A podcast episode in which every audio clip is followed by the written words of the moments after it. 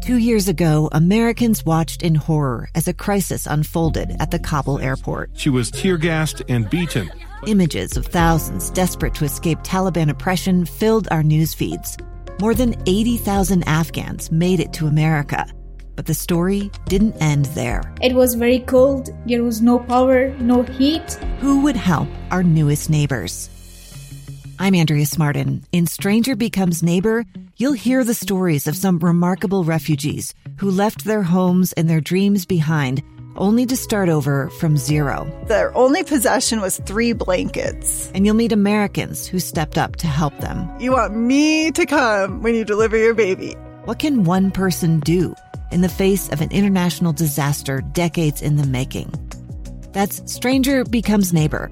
Find us at kslpodcast.com, follow us on Apple Podcasts, or anywhere else you listen.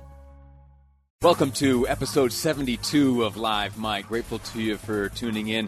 Uh, I'm grateful to you as well for listening through that press conference. Uh, you, you, and I just for the past half hour uh, listened to state epidemiologist Dr. Angela Dunn. She delivered some information today uh, that I think in particular ought to give us a reason to be optimistic about the way we here in Utah are responding to this coronavirus. The big news, of course, is that Summit County has issued this uh, type of stay at home order. Uh, they are dialing back the businesses that can continue to operate and putting in place a number of restrictions in addition to uh, the advisory type uh, guidance that we have received from the uh, various counties, states, uh, and the, the federal task force and it is it's an unfortunate thing and my heart goes out to those folks up in Summit County as they are dealing uh, with a much more uh, serious infection rate than uh, are we outside of Summit County. One of the interesting things that Dr. Dunn pointed out today during her press conference is that uh, only 10% of the positive cases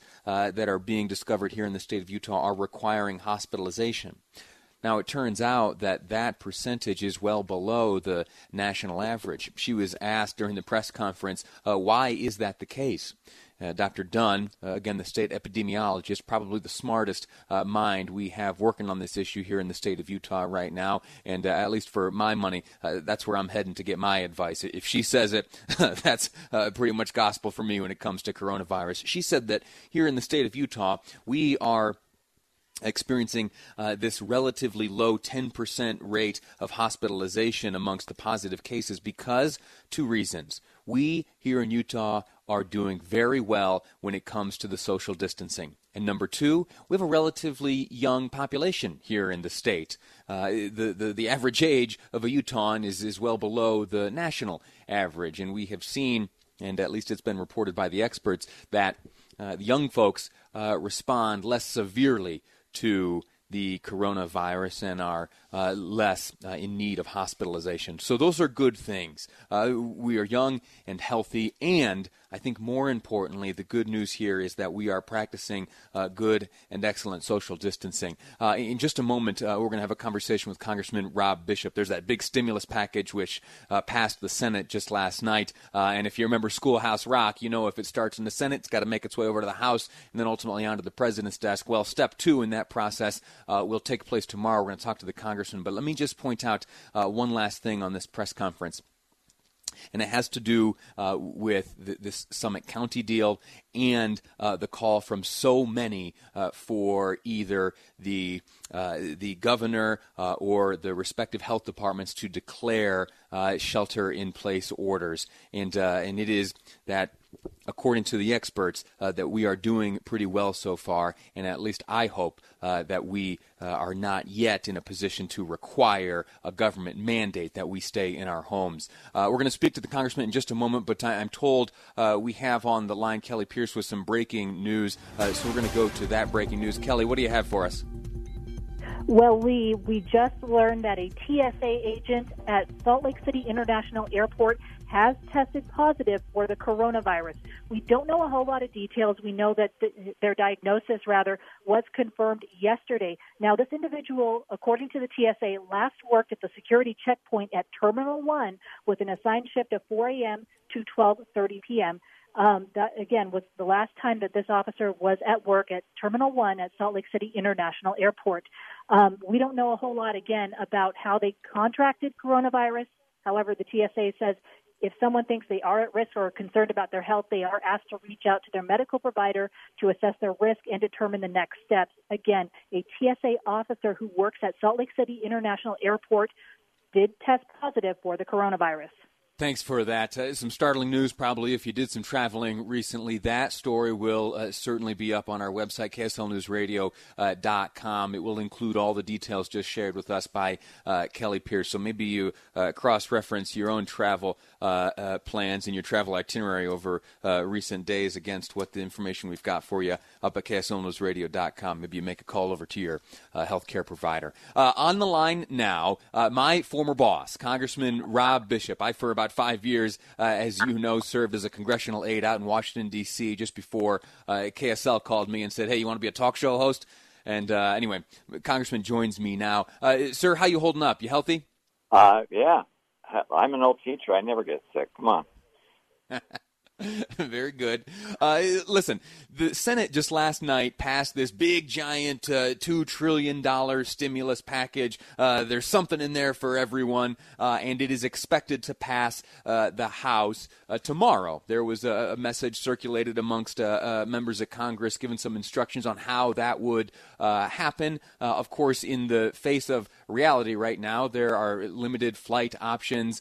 there are a handful of members who have tested positive for the coronavirus uh, including uh, Utah's own uh, Ben McAdams, among others, and some of the states from which these members of Congress arrived. They have mandated stay-at-home orders. How will how will the vote tomorrow take place?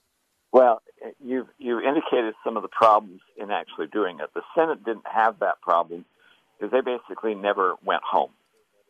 Um, they've been there the last couple of weeks. The House has, and so they would have to be coming back. Um, and you've stated some of the problems that are going to be obviously with the vote. That there are two members that do have the virus. I think about 20 to 30 are right now in self uh, isolation or quarantine because of contact. And let's face it, anyone in the New York delegation, even if they left New York, would have to be quarantined so they couldn't actually vote uh, if they came back. So, with that, and also with leadership insisting that there has to be at least some kind of discussion that goes on. The House is going to come into session tomorrow at 9 o'clock. There will be two hours of public debate, and then there will be a vote on the final package. Um, there are there are three ways of actually voting on something, as you remember in the House. You can either do a unanimous consent, a UC, a voice vote, or a roll call vote. Um, the preference of leadership, both on both sides of the party, is to do a voice vote. Um, however, as I found out today, there is one person who is threatening to call for a roll call vote if indeed they do a voice vote. So I think uh, there are people that are going to be trying to talk to that individual. I don't know who it is to see if they they they don't do that. If there is a recorded roll call vote, they'll give us 24 to 48 hours to try and get back there as best we possibly can, and as many people as can possibly can to get back there. And uh, and then th- what that does is simply delays the implementation implementation of this bill. And it also uh, by you know for whatever rationale that individual brings to the table once they request uh, a roll call vote uh, they trigger the need for so many uh, members of congress to get on planes to interact with folks to potentially either spread or contract this coronavirus. And listen sir no offense to you but the average age of a member of the house uh, that puts uh, most of them in that higher risk pool. And so that at least in my estimation would be a pretty selfish move to to force that type of behavior by uh, so many folks around the country.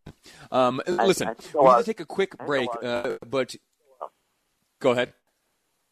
No, I, I was just going to say you cannot request a roll call vote on a voice vote because it takes one fifth of the body to join you. But a person can then question the count, or they can appeal the decision of the chair, or make a point of order that there is not a quorum present that would trigger a roll call vote, and that's what would actually take place. I see. I see. Thank you. Uh, all right, we're going to take a quick break here. Uh, you're going to hang out with me, chat for one more segment. You have been engaged in a pretty fascinating effort. There uh, are about 39, 40 missionaries right now, missionaries for the Church of Jesus Christ of Latter day Saints uh, in Cameroon, the country of Cameroon uh, in uh, Africa. And it is uncertain how they're getting home. You're trying to help make that happen. And you'll tell us that story next on Live Mic. I'm Lee Lonsberry, and this is KSL News Radio.